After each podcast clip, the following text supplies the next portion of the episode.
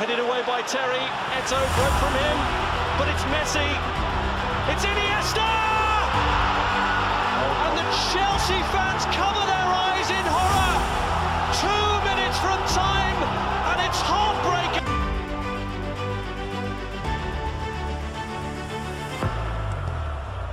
And then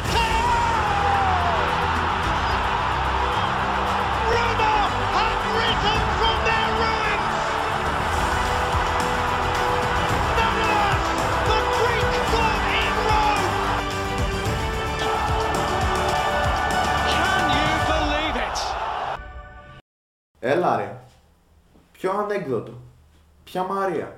Όχι ρε, ρε δεν μπορώ τώρα. Είμαι στούντιο, έχουμε έρθει να γράψουμε podcast, με παρακαλάει άλλο. Λάση, έλα, τελείωνε. Θα το κλείσει το τηλέφωνο να κάνουμε κανένα podcast. Γιώργο, έχεις δίκιο, έρχομαι. Έλα ρε, σε κλείνω γιατί έχει φινιάσει ο άλλος και έχει και δίκιο. Είμαστε live, Γιώργο. Ε, είμαστε live, έχω κάνει record. Πάμε Θα λίγο. μας πάρει και με κακό μάτι ο κόσμος. Καλησπέρα και καλώς ήρθατε στην πιο υποκειμενική εκπομπή της Ελλάδος. Είμαι ο Βλασίνιο Είμαι ο Μίχο. και σε αυτή την εκπομπή θα ασχοληθούμε με το άθλημα που αγαπάμε να μισούμε σαν άλλοι γέροντε σε συνοικιακό καφενείο, δηλαδή το ποδόσφαιρο. Καλώς ήρθατε λοιπόν σε αυτή την ποδοσφαιρική εκπομπή. Είναι το πρώτο επεισόδιο. Έχουμε γενικότερα λίγο track. Κανένα target δεν έχουμε. Εντάξει, η αλήθεια είναι αυτό. Ε, ως πρώτη εκπομπή θα κάνουμε μια ανασκόπηση ε, στις τελευταίες αγωνιστικές. Άρα πιστεύω ότι ήρθε η ώρα να ξεκινήσουμε με Ισπανικό πρωτάθλημα. Ναι, ας ξεκινήσουμε με La Liga, όπου θα έλεγα ότι είναι το πιο αμφίροπο ισπανικό πρωτάθλημα των ε, τελευταίων ετών. Μου θυμίζει πάρα πολύ, Γιώργο, το πρωτάθλημα του 14. Ναι, ισχύει. Με εκείνο το δραματικό ε, Φινάλε. φινάλε ε, με Ατλέντικο να παίρνει πρωτάθλημα στην εκπνοή του αγώνα. Τότε με Diego Godin να δίνει το 1-1 με, ε, με την Μπαρτσελώνα ε, στο Μετροπολιτάνο. Εξαιρετική εκείνη η σεζόν. Επειδή όμως, Γιώργο, η ζωή είναι κύκλος, όπως τότε λοιπόν, το 14, ε, έτσι και τώρα, η Ατλέτικο Μαδρίτη στην τελευταία αγωνιστική, με νίκη της, μπορεί να κρίνει την έκβαση αυτού του πρωταθλήματος. Να πάρει με άλλα λόγια λοιπόν αυτό το πρωτάθλημα.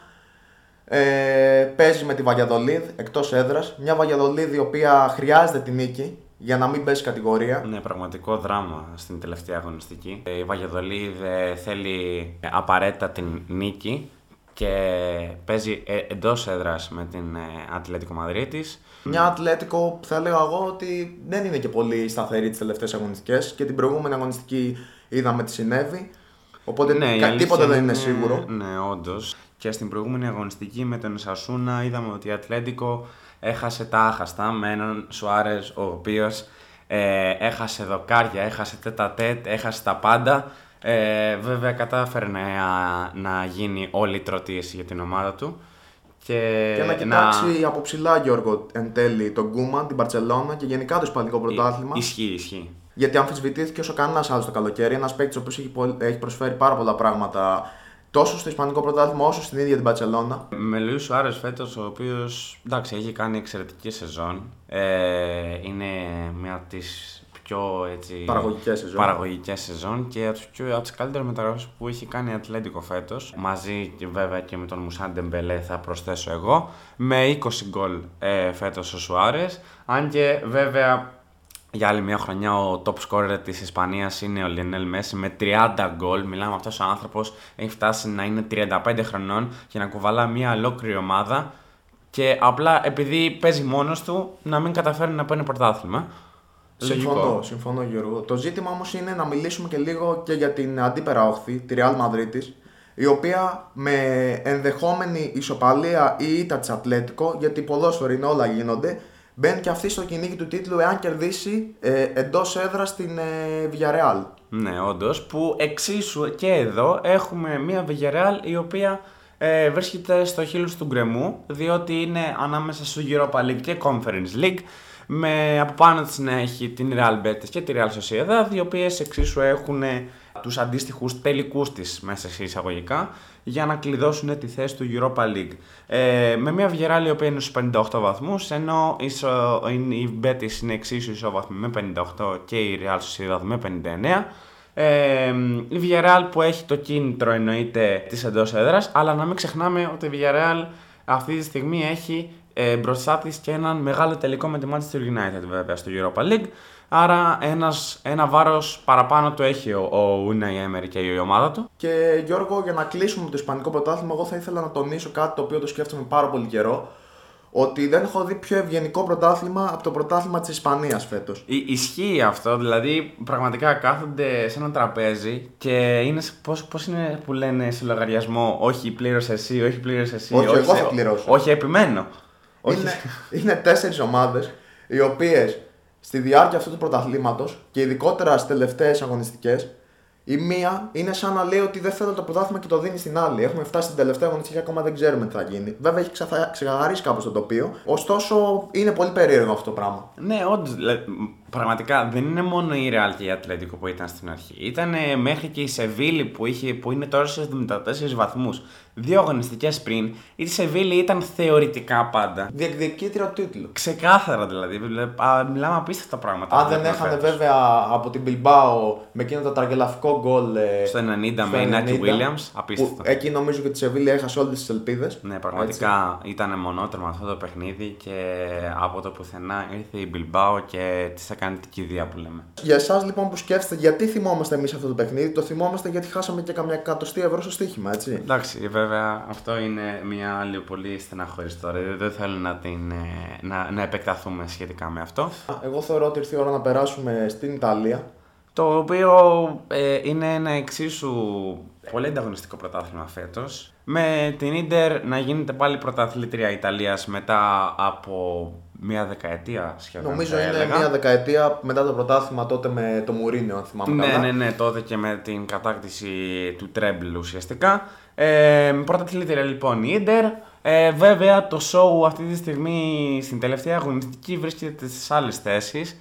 Με, με Μίλαν, Νάπολη, Juventus να σφάζονται κυριολεκτικά για θέση του Europa League Champions League. Συγκεκριμένα η Juventus έχει φέτος ε, μια πολύ μέτρια χρονιά θα έλεγα με έναν Cristiano Ronaldo ο οποίος εξίσου προσπαθεί να κουβαλήσει την ομάδα. Όχι ότι η Juventus φέτος είναι ε, κακή κατά μέσο όρο, αλλά μετά από την ε, πολύ απογοητευτική εμφάνιση στην Ευρώπη και τον αποκλεισμό σοκ από την Πόρτο, ε, η Juventus απλά κυνηγάει να μπει στην Ευρώπη, στο Champions League συγκεκριμένα, με μια Νάπολη και Μίλαν να βρίσκονται ισόβαθμες από πάνω της ε, και μια τελευταία αγωνιστική βλασίνη η οποία είναι φωτιά. Είναι Ε, μια τελευταία αγωνιστική φωτιά όπως τα λες. Ε, η Αταλάντα παίζει με τη Μίλαν. Η οποία Αταλάντα έχει κλειδώσει το εισιτήριο για το Champions League.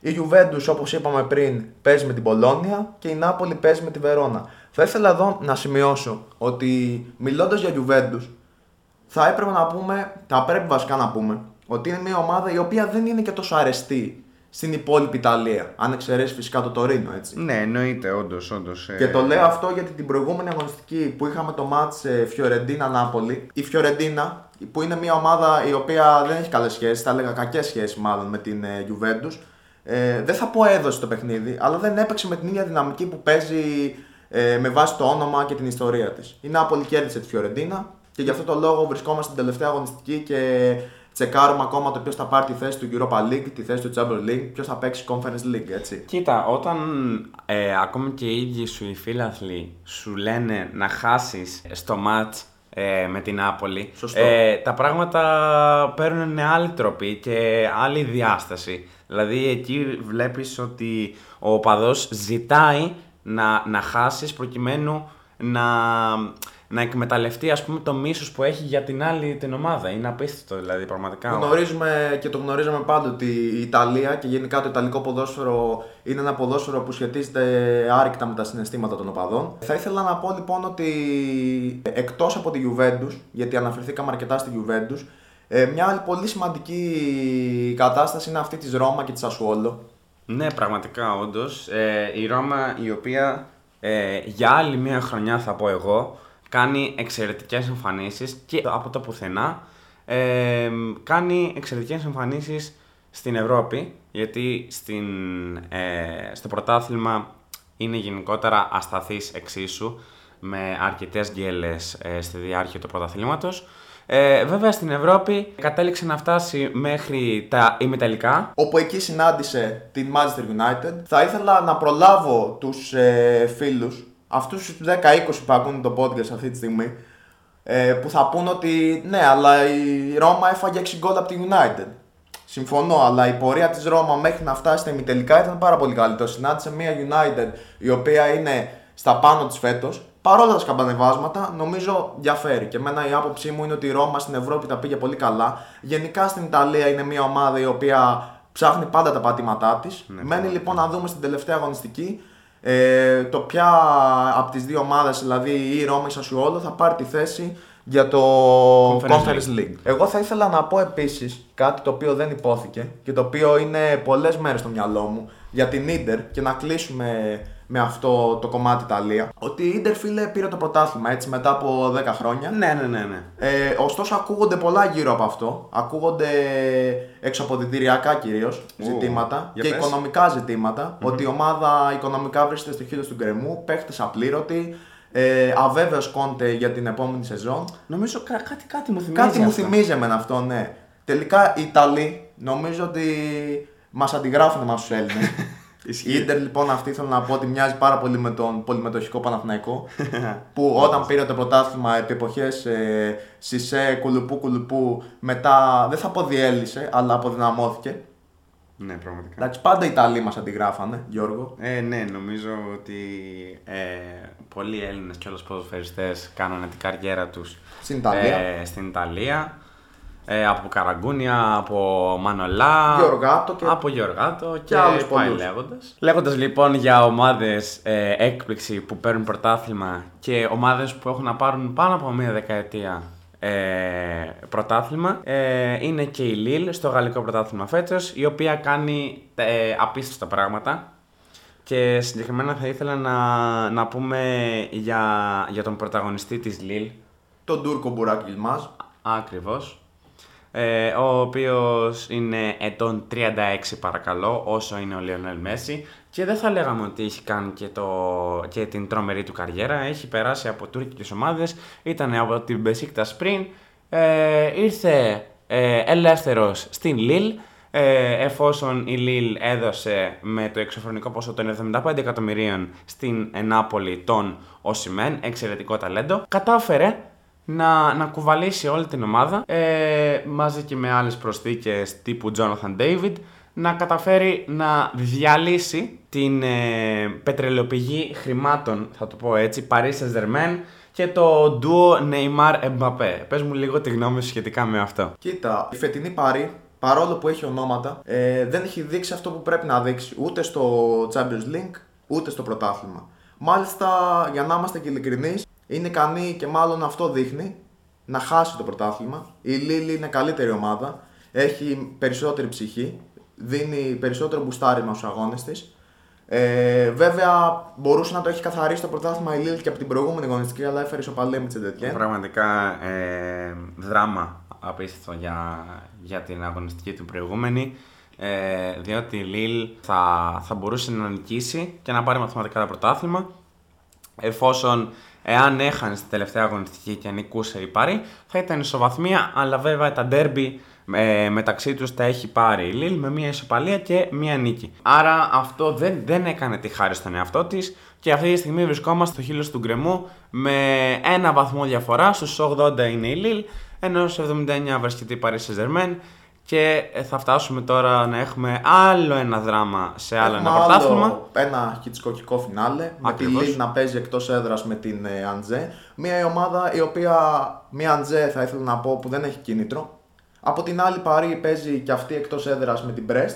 Η Και οποία δύο- εξίσου δεν έχει τρομερό ενδιαφέρον. Χαχά τι λέω. η Brest είναι ε, άλλη μια ομάδα η οποία έχει ένα τρομερό ενδιαφέρον ε, στο, στον πάτο της κατηγορίας θα πούμε ε, φέτος η οποία βλάσει πραγματικά πες μου τι γίνεται έχω μπερδευτεί πάρα πολύ τριπλή ισοβαθμία βλέπω αυτά Είναι τα πράγματα. απίστευτο το πράγμα. Αρχικά να πούμε ότι οι Νίμ με την Dijon έχουν ήδη υποβιβαστεί και από εκεί και πέρα υπάρχει το χάος. ναι πραγματικά Μετά από την Νίμ και την Dijon λοιπόν το χάος. Έχουμε Ναντ με 40 βαθμούς και ανεβαίνοντας βλέπουμε Λοριάν με 41, Μπρέστ με 41, Στρασβούργο με 41, Μπορντό με 42, Ρέμς με 42. Εδώ λοιπόν στην τελευταία αγωνιστική θα κρυθούν όλα. Οποια... Είναι ένα ντόμινο εξελίξεων. Οποιαδήποτε ομάδα χάσει ε, είναι πολύ πιθανό να βρεθεί στη, στα play-off του υποβιβασμού. Νομίζω σε αυτό πρέπει να έχει συμβάλει Γιώργο και η κατάσταση με τον COVID. Όλα τα πρωταθλήματα είναι μεταβατικά πρωταθλήματα. Βλέπουμε ότι στα περισσότερα πρωταθλήματα της Ευρώπης ε, σκάνε ομάδες διεκδικητές πρωταθλημάτων που παλιότερα δεν τις βλέπαμε. Και νομίζω αυτό είναι και απόρρια το ότι οι ομάδες παίζουν εδώ και 1,5 χρόνιο στα ντε, συνέχεια, συνέχεια, συνέχεια. Κούραση πολύ. Ναι, ναι, ναι, πραγματικά, πραγματικά, όντως. Λέγοντας λοιπόν για, για τελευταία αγωνιστική έτσι δράματα, ε, να πούμε ότι και για τις Ευρώπης και αυτό το πρωτάθλημα Και στη έχει Γαλλία. εξαιρετικό ενδιαφέρον. Με τη Μονακό να βρίσκεται ανάμεσα σε όλα θα έλεγα. Βρίσκεται και λίγο προς Champions League και, προ- και λίγο προς Europa League. Δηλαδή ακροβατή θα λέγαμε σε μια κλωστή ρε φίλε. Δηλαδή βρίσκεται αυτή τη στιγμή σε εβδομ- στους 77 βαθμούς, 2 βαθμούς ε, πίσω από την Παρή, ένα βαθμό πάνω από τη Λιόν και βρίσκεται στην ενδιάμεση θέση που είναι για τα προκριματικά του Champions League. Εάν γίνει το στραβοπάτημα της Παρή και νικήσει, πηγαίνει Champions League. Άμα κάνει το στραβοπάτημα η ίδια και νικήσει η Λιόν, πηγαίνει Europa League. Δηλαδή ένα πραγματικό απίστευτο φινάλε. Ε, πες μου λίγο τη γνώμη σου για το τι παίζει και εδώ. Αρχικά η Μονακό παίζει με τη Λαντ, η οποία Λαντ από τη δικιά της μεριά με νίκη και ήττα ταυτόχρονη της Μαρσέιγ λόγω της ισοβαθμία καβατζάρει την πέμπτη θέση. Βέβαια τώρα όλα αυτά που λέμε είναι υποθέσεις, έτσι. Ναι, πραγματικά, αλλά για να δώσουμε να καταλάβει ο κόσμος, όλα έχουν κάποιο ενδιαφέρον. Είτε Ακριβώς. είναι στο- στον υποβιβασμό, είτε είναι για το πρωτάθλημα, είτε είναι ακόμα για τις θέσεις Ευρώπης. Ακριβώς. Όλα κρίνονται σε ένα μάτς. Και αυτό είναι, θα έλεγα, πραγματικά βλάση η μαγεία του ποδοσφαίρου αυτή τη στιγμή. Και επειδή φίλε μου, όπως έλεγε και ο παππούς μου από το Σάο Πάολο, δεν υπάρχει μεγαλύτερη πουτάνα από τη Γαλλία. Α περάσουμε σε ένα άλλο πρωτάθλημα, λίγο πιο ισορροπημένο, αυτό Ναι. της Αγγλίας. Ισχύει, ισχύει. Ε, με μια City λοιπόν, η οποία φέτος πήρε το 7ο πρωτάθλημα στην ιστορία της και δεν θα έλεγα ότι ήταν εξαιρετικά δύσκολο το πρωτάθλημα φέτος. Ε, παρόλο που είχαμε μέχρι τα Χριστούγεννα λίγο μια διαμάχη μεταξύ Manchester United και Liverpool, αλλά η Liverpool έφυγε νωρίς από το όνειρο της θέσης. Η Λίβερπουλ Ε, έφυγε νωρίς από το όνειρο της θέσης. Εντάξει, είχε και πολλούς τραυματισμούς βέβαια, ειδικά στα μετόπισθεν. Ναι, που πραγματικά. δυσκόλεψαν την ε, ήδη δύσκολη προσπάθειά της. Νομίζω Χέντερσον, Γκόμες, Βαντάικ, η λίστα συνεχίζεται. Μιλάμε, δεν ξέρω. Έχω, χα- έχω χαθεί μετά από τους Χάθηκε το μέτρημα. Είχαμε και στα ενδιάμεσα τραυματισμούς τύπου Ζώτα, τύπου κάποια στιγμή του Μανέ, ε, του Φαμπίνιο. Ακόμα ε, και ο Αλεξάνδρ Άρνολντ, ε, όλοι μιλάμε. Νομίζω Όλοι. όλη η άμυνα κατάφερε να, να τραυματιστεί ε, προκειμένου τον Ιανουάριο η Λίβερπουλ να πάρει την προσθήκη του Καμπάκ. Σωστό. Ωστόσο, η City αντικειμενικά είναι μια καλύτερη ομάδα φέτος. Η καλύτερη βασικά ομάδα του αγγλικού πρωταθλήματος. Δικαίως έχει κατακτήσει λοιπόν και μαθηματικά το πρωτάθλημα. Ναι, νομίζω Δύο δεν αγωνιστικέ συγκρίνεται. πριν το τέλος. Ακριβώς. Η United από την άλλη ε, έχει πάρει ήδη το εισιτήριο για το επόμενο Champions League. Βρίσκεται 4 βαθμούς μπροστά από τη Leicester και από την Chelsea. Η αλήθεια είναι ότι εκεί είναι το επίκεντρο ε, του ενδιαφέροντος αυτή τη στιγμή στην Αγγλία. Με, με την τριάδα Leicester, Chelsea και Liverpool να πλακώνονται εξίσου για την θέση, για, για, για ένα εισιτήριο στο, στην elite ε, του Ευρωπαϊκού Πρωταθλήματος που είναι το Champions League.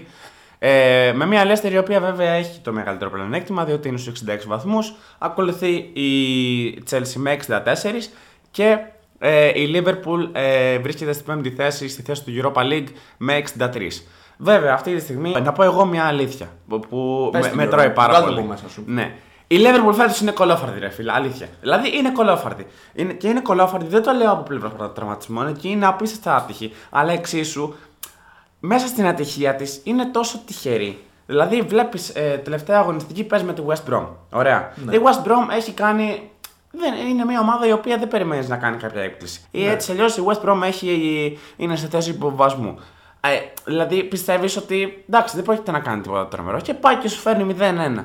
Μετά συνεχίζει η Liverpool, κάνει το 1-1 με, με κόντρα, λάθος στην άμυνα, κάνει ο Σαλάχ εξαιρετικό γκολ. Ε, Δικαίως 1-1 ημίχρονο. Πάει όμω στο δεύτερο ημίχρονο, βλέπεις μια West Brom η οποία να μην, να μην κάνει επιθέσεις. Κάνει τελικά ένα corner, γίνεται ένα offside, γίνεται VAR, ακυρώνεται τελικά, σώζεται πάλι η Liverpool.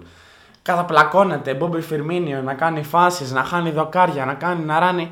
Πάλι δηλαδή δεν έβαλε γκολ. Φτάνε στο 94-95 και πάλι ρε φίλε, σαν να απομηχανεί Θεός, έρχεται ο Άλισον, λέει τι να κάνω, ας πάω κι εγώ επίθεση και κάνει ένα μία κεφαλιά. Δηλαδή αυτά τα πράγματα δεν τα έχουμε ξαναδεί ποτέ, ρε φίλε. Η Liverpool μιλάμε πραγματικά φέτος. Η τύχη μιλάμε είναι με το μέρος της. Ε, όσο άτυχη κι αν ήταν όλοι μέσα στη χρονιά, ποια είναι η γνώμη σου σχετικά με αυτά. Εντάξει, καλά, μην μπερδευόμαστε κιόλας. Η Liverpool το κάνει στο χρόνια. Όντως. ε, το έκανε και πιο παλιά σε τελικούς Champions League, το έκανε σε ημιτελικούς Europa League. Βέβαια έχει δεχτεί και εξίσου μεγάλες φαλιάρες, αλλά αυτό είναι η Liverpool. Και όσοι είναι οπαδοί της Liverpool, νομίζω έχουν κουμπώσει Ζάναξ εδώ και πάρα πολύ καιρό. Ναι, ναι, ναι. Πάρα πολλά χρόνια για να αντέξουν αυτή την κατάσταση, την κραγκινιολική κατάσταση. Η Liverpool λοιπόν ε, κατάφερε να κερδίσει τη West Brom. Απομένουν δύο αγωνιστικές, δύο αγώνες φωτιά με Burnley και Crystal Palace. Α μην θυμίσουμε τι έχει συμβεί τα προηγούμενα χρόνια με τον κακό εχθρό που λέγεται Crystal Palace. Ακριβώς. 2014 θα πω εγώ, τελευταία χρονιά στη Βεντζέρα, 3-3. Αλλά... Τελευταία χρονιά Τζέρα, τελευταία χρονιά Σουάρε πριν ε, πάει στην ε, Μπαρσελόνα. Δυσάρεστη χρονιά εκείνη.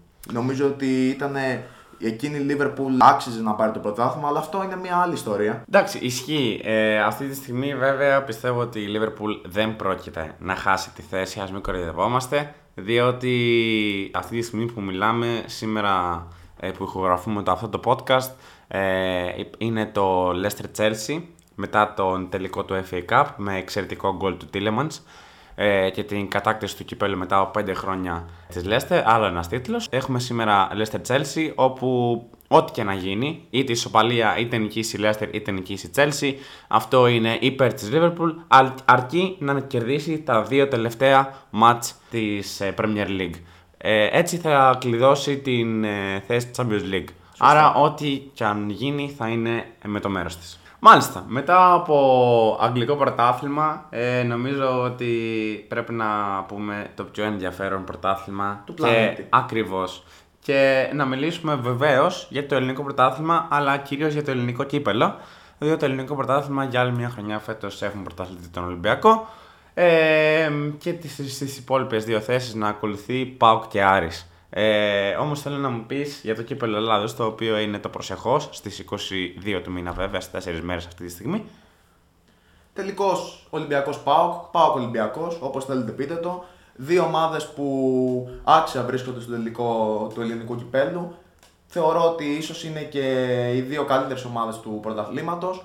Ε, Ένας Ολυμπιακός, ο οποίος ε, τρία χρόνια στο τιμόνι με τον Μάρτινς έχει αποδείξει ότι τι μπορεί να καταφέρει και ότι ίσως είναι και η καλύτερη ομάδα αυτού του πρωταθλήματος. Ένας Πάοκ εξίσου καλός σε μια μεταβατική σεζόν με καινούριο προπονητή ενδια... ε, μεσούς στη σεζόν ε, με πολλές εναλλαγές ποδοσφαιριστών, τόσο πωλήσει όσο και αγορές. Όσοι έχουν υποτιμήσει τον Μπάουκ, εγώ θα ήθελα να πω ότι είναι μια πολύ καλή ομάδα και ο τελικός δεν θα είναι μια, ένα απλό βράδυ για τον Ολυμπιακό. Σίγουρα όχι εύκολη υπόθεση θα πω εγώ, διότι τα μεταξύ τους μάτια έχει δείξει το αντίθετο. Παρόλο που ο ΠΑΟΚ κέρδισε θα έλεγα λόγω έδρας ε, μέσα στο πρωτάθλημα στα play-off με δύο γκολ του Ζιβκοβιτς. Ε, από εκεί και πέρα είδαμε και στο Καριασκάκι στο τελευταίο μάτς, στην εκπονή του πρωταθλήματος, ε, ότι ο Ολυμπιακός δυσκολεύτηκε θα λέγαμε, αν και έπαιξε πάρα πολύ καλά με τον ΠΑΟΚ με ένα 0 μόνο με γκολ του Μασούρα. Σωστά. Ε, άρα μένει να δούμε στο κύπελο Ελλάδος που έχει μια διαφορετική βαρύτητα εννοείται, διότι είναι μια άλλη διοργάνωση. Τι θα γίνει και πώς θα καταλήξει. Αν και να δώσουμε και μια έτσι τελευταία στοιχηματική πρόβλεψη ε, μέχρι να κλείσουμε για κύπελο Ελλάδος. Εγώ θα πω ότι ε, θα έχει ενδιαφέρον ότι το κύπελο, άρα ίσως θα πω ότι είναι χ το μάτς. Ε, Δεν θα- ισχύει δηλαδή. Ναι, ναι, θα δώσω το σημείο μου Οκ. προς χ, δηλαδή και παράταση, ίσως και πέναλτι. Θα δούμε, πιστεύω, έναν καλό τελικό φέτος. Εγώ θα ήθελα να πω όσον αφορά το προγνωστικό μου ότι παρόλο που όλοι πιστεύουν ότι ο Ολυμπιακός θα κερδίσει πολύ άνετα αυτό το κύπελο, θεωρώ ότι το momentum αυτή τη στιγμή είναι με τον ΠΑΟΚ. Ε, παρόλο δηλαδή την καλή πορεία του Ολυμπιακού, παρόλο τα 4 γκολ που έριξε τον Παναθηναϊκό, ο ΠΑΟΚ θα παίξει θεωρώ με λιγότερο άγχος, γιατί στην ουσία φέτος είναι με μεταβατική σεζόν και δεν έχει και τίποτα να χάσει. Θα ήθελα να πούμε εδώ ότι ο Πάοκ, αν εξαιρέσει το προηγούμενο κύπελο που πήρε ο Ολυμπιακός πέρσι, σε αυτό τον ανεπανάληπτο τελικό που παίχτηκε Σεπτέμβριο, αλλά α μην το συζητήσουμε αυτό το ζήτημα, έχει πάρει τα τελευταία 5 χρόνια άλλες τρεις κούπες με αντίπαλο βέβαια την ΑΕΚ. Οπότε είναι ένας υπολογίσιμος αντίπαλος και μένει να δούμε τι θα γίνει στον ε, Σαββατιάτικο τελικό.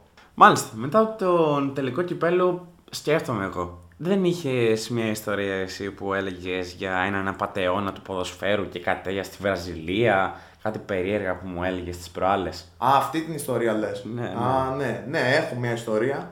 Ε, ωραία ιστορία, ποδοσφαιρική. Ισχύει. Μου την είχε πει ο παππούς μου. Ε, μου την έλεγε μικρός και τη θυμάμαι από, από πολύ παλιά. Ε, θα μιλήσουμε σήμερα λοιπόν για τον Κάρλος Κάιζερ. Έτσι ήταν το παρατσούκλι του. Βραζιλιάνος ποδοσφαιριστής, ο οποίος γεννήθηκε το 1968. Ε, η καριέρα του ήταν σχεδόν δύο δεκαετίες. Έπαιξε σε πολύ μεγάλους συλλόγους, όπως Βάσκο Νταγκάμα, Μποταφόγκο, Φλαμέγκο, Φλουμινέτσε, κυρίως στη Βραζιλία, αλλά και λίγο στο εξωτερικό, όπως στην ε, Αζαξιό της Γαλλίας, αλλά και εκτός Βραζιλίας πάλι στην ε, Independiente Αργεντινής. Βέβαια αυτό το κομμάτι ε, δεν έχει αποσαφινιστεί πλήρως. Κάποιοι λένε ότι δεν έχει παίξει εκεί, κάποιοι άλλοι λένε ότι έπαιξε. Ε, λίγη σημασία έχει. Όλα αυτά λοιπόν που ακούσατε είναι μια επιφανειακή προσέγγιση της ιστορίας. Στην πραγματικότητα, ε, όλα αυτά τα χρόνια που έπαιζε ποδόσφαιρο, εμπλεκόμενος στην ιστορία μας επιθετικός, Κάρλος Κάιζερ, μέτρησε λιγότερο από 30 συμμετοχές, ούτε ένα ολοκληρωμένο παιχνίδι και ούτε ένα γκολ ως ποδοσφαιριστής. Ε, ακούγεται λίγο παράδοξο, Πραγματικά, όντως. Άλλωστε γι' αυτό και το χαρακτηρίζουμε ένα ποδοσφαιριστή απαταιώνα, διότι ο συγκεκριμένος κύριος ήθελε να έχει τη ζωή του ποδοσφαιριστή χωρίς να παίζει. Ήξερε και ο ίδιος ότι δεν είναι τόσο καλός ποδοσφαιριστής για να παίζει σε επαγγελματικό επίπεδο. Οπότε αποφάσισε ότι πρέπει να αναρριχηθεί στα σκαλοπάτια του ποδοσφαίρου με έναν άλλο τρόπο. Άρχισε λοιπόν να κάνει παρέα με επίδοξους ποδοσφαιριστές, πολύ καλούς ποδοσφαιριστές. Ένα παράδειγμα είναι ο Ρωμάριο, να έρχεται σε επαφή με μανατζαρέους με σκοπό να τον εντάξουν και να προσεγγίσει με αυτόν τον τρόπο μεγάλες ομάδες. Με άλλα λόγια, έκανε δημόσιες σχέσεις. Η επαφή του με τον manager τον έφερε σε επαφή με μεγάλες ομάδες. Για αρχή, οι πρόεδροι των ομάδων του κάνανε τρίμηνο συμβόλαιο, το λεγόμενο και ως δοκιμαστικό για την εποχή συμβόλαιο. Ε, ο κύριος αυτός πήγαινε στις προπονήσεις, αρχικά δήλωνε ανέτοιμος, ζητούσε ειδικό πρόγραμμα γυμναστικής, άλλωστε του άρεσε πάρα πολύ η γυμναστική. Οπότε για ένα μεγάλο χρονικό διάστημα ε, έκανε απλώς ε, γυμναστήριο, δήλωνε ότι δεν είμαι έτοιμος ακόμα να ενταχθώ στο κανονικό πρόγραμμα της ομάδας.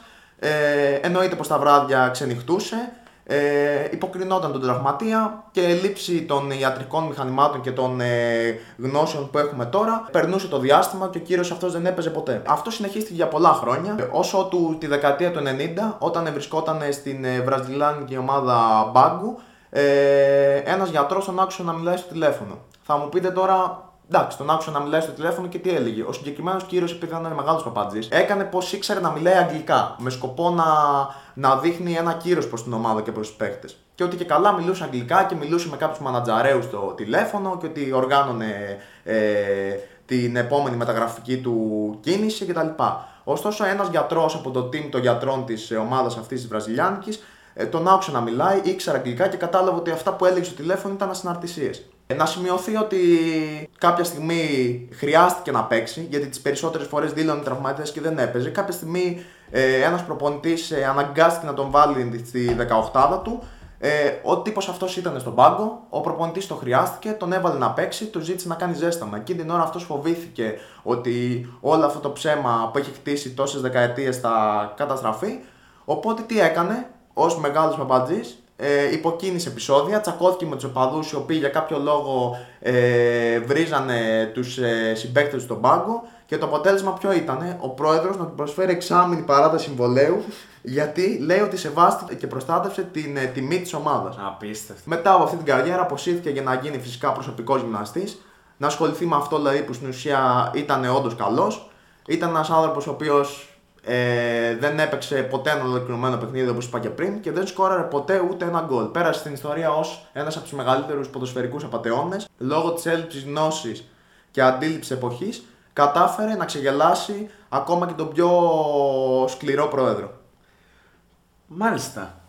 Πολύ ενδιαφέρουσα ιστορία. Θα έλεγα έχει πολύ ελληνική ρίζα αυτή η ιστορία. Ίσως ε, ο Κάιζερ να έχει όντως ε, κάποιον θείο ας πούμε στην Ελλάδα διότι είναι ξεκάθαρο παράδειγμα δημοσίου υπαλλήλου βασιλιά της Λούφας είναι, είναι πραγματικά Θέλω να παίρνω λεφτά και να κάθομαι πίσω από ένα γραφείο και να, και να ράζω. Είναι απίστευτο αυτό που έκανε αυτός ο άνθρωπος. Κοίτα Γιώργο, για όλους αυτούς που λένε ότι ο Κάζερ ήταν ένα άλλο δημόσιο υπάλληλος σε εποχές Πασόκ Ανδρέα Παπανδρέου, εγώ αυτή την άποψη δεν την υιοθετώ. Εννοείται, εννοείται. Γιατί δεν υιοθετούμε τίποτα σε αυτή την εκπομπή. Ακριβώς. Πάμε να περάσουμε τώρα στα μεταγραφικά, το οποίο έχει αρκετά ενδιαφέρον ε, αυτή την περίοδο, διότι ακούγονται πάρα πολλά. Βρισκόμαστε στην εκπνοή όλων των πρωταθλημάτων.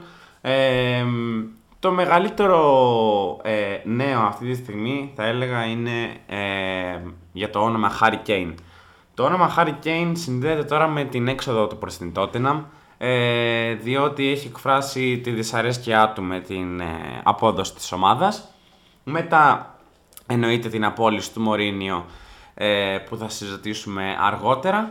Ε, ο Harry Kane θέλει να αναχωρήσει και ακούγεται ότι οι παίκτες της Manchester City τον πείσανε να, να φύγει από την Tottenham προκειμένου να, να μπει στην Manchester City ε, φέτος. Ε, βέβαια το συμβόλαιό του είναι μέχρι το 2024, άρα μένει να δούμε ε, πόσα λεφτά θα σκάσουν που λέμε. Και είναι ένας από τους πιο ακριβοπληρωμένους παίκτες και με τεράστια ποσά. Ε, ακούγεται ότι η μεταγραφή μπορεί να φτάσει μέχρι και 150 εκατομμύρια λίρες.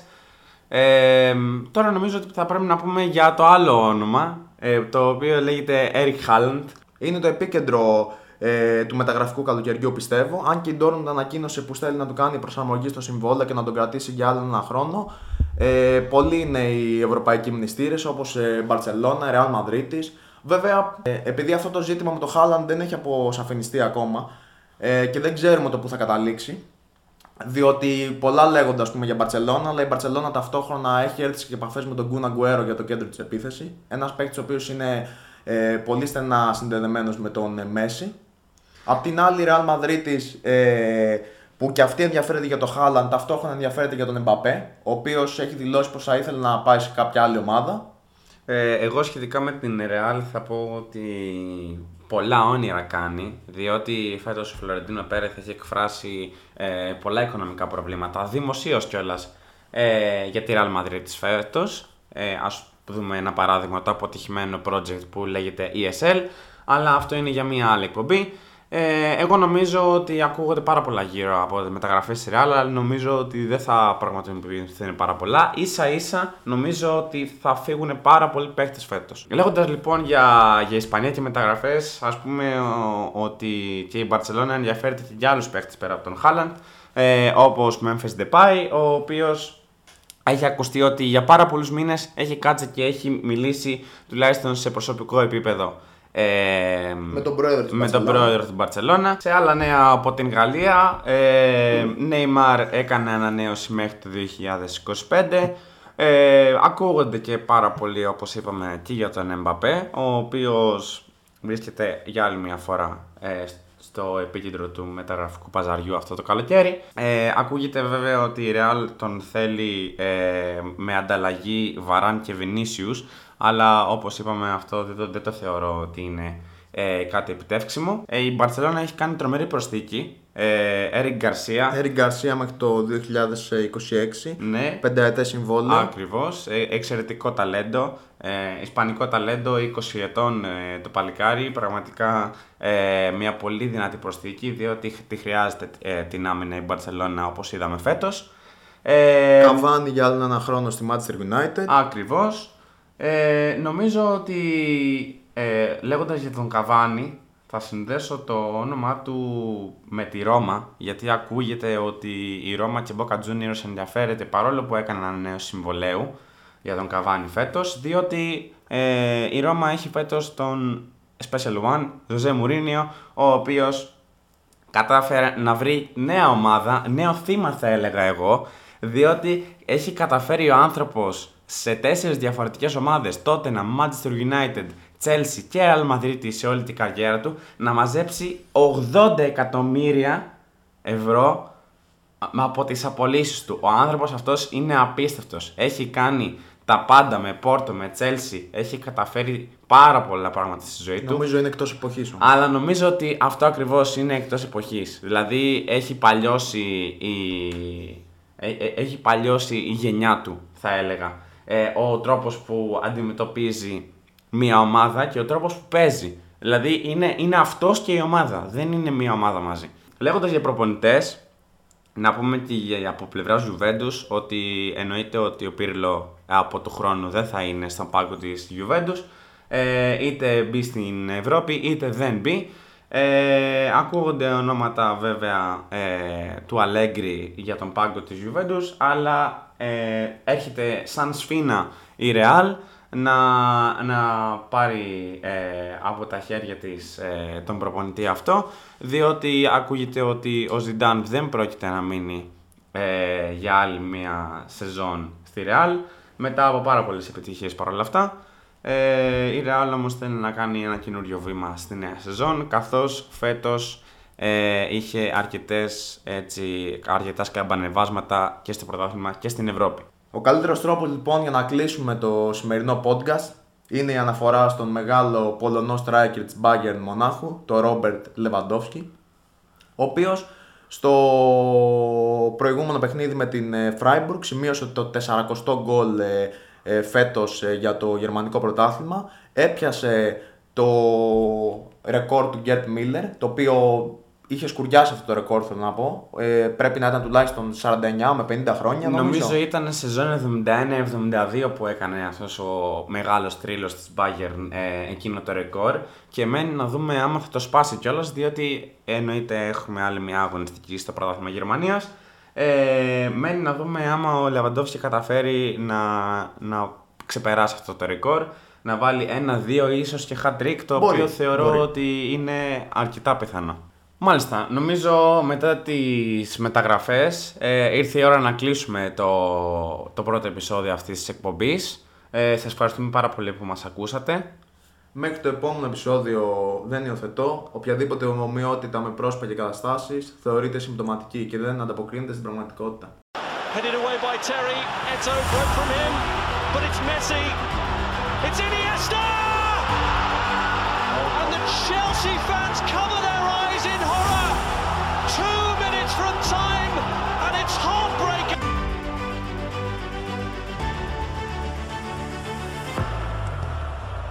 And that's it!